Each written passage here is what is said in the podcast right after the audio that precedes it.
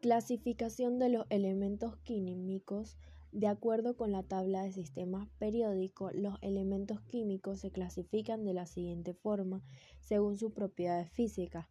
Metales, metales de transición, metaloides, no metales, gases nobles, latínidos y antínidos.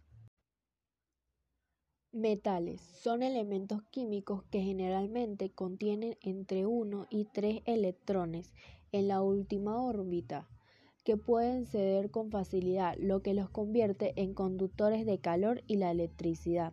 Los metales en líneas generales son maleables y ductibles con los que el brillo característico cuya mayor o menor intensidad depende del movimiento de los electrones que componen sus moléculas.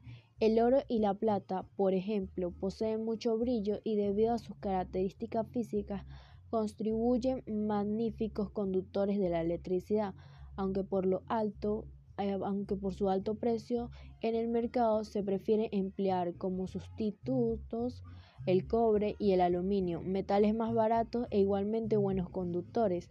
Un 75% de los elementos químicos existentes en la naturaleza son metales y el resto no metales, gases notables de transición interna y metaloides.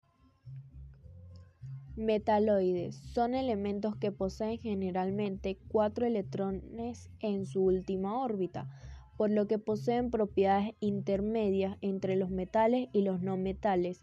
Esos elementos conducen la electricidad solamente en un sentido, no permitido hacerlo en sentido contrario, como ocurre en los metales.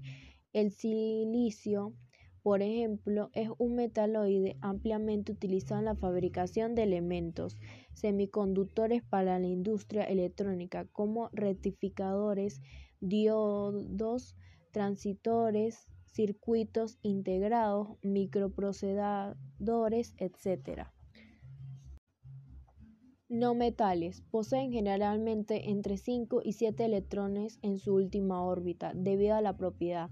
En lugar de ser electrones, su tendencia es ganarlos para poder completar 8 en su última órbita. Los no metales son malos conductores de calor y la electricidad no poseen brillo no son maleables ni ductibles y en el estado sólido son frágiles. Gases nobles son elementos químicos inertes, es decir, no reaccionan frente a otros elementos, pues su última órbita contiene el máximo de los electrones posibles para ese nivel de energía, 8 en total.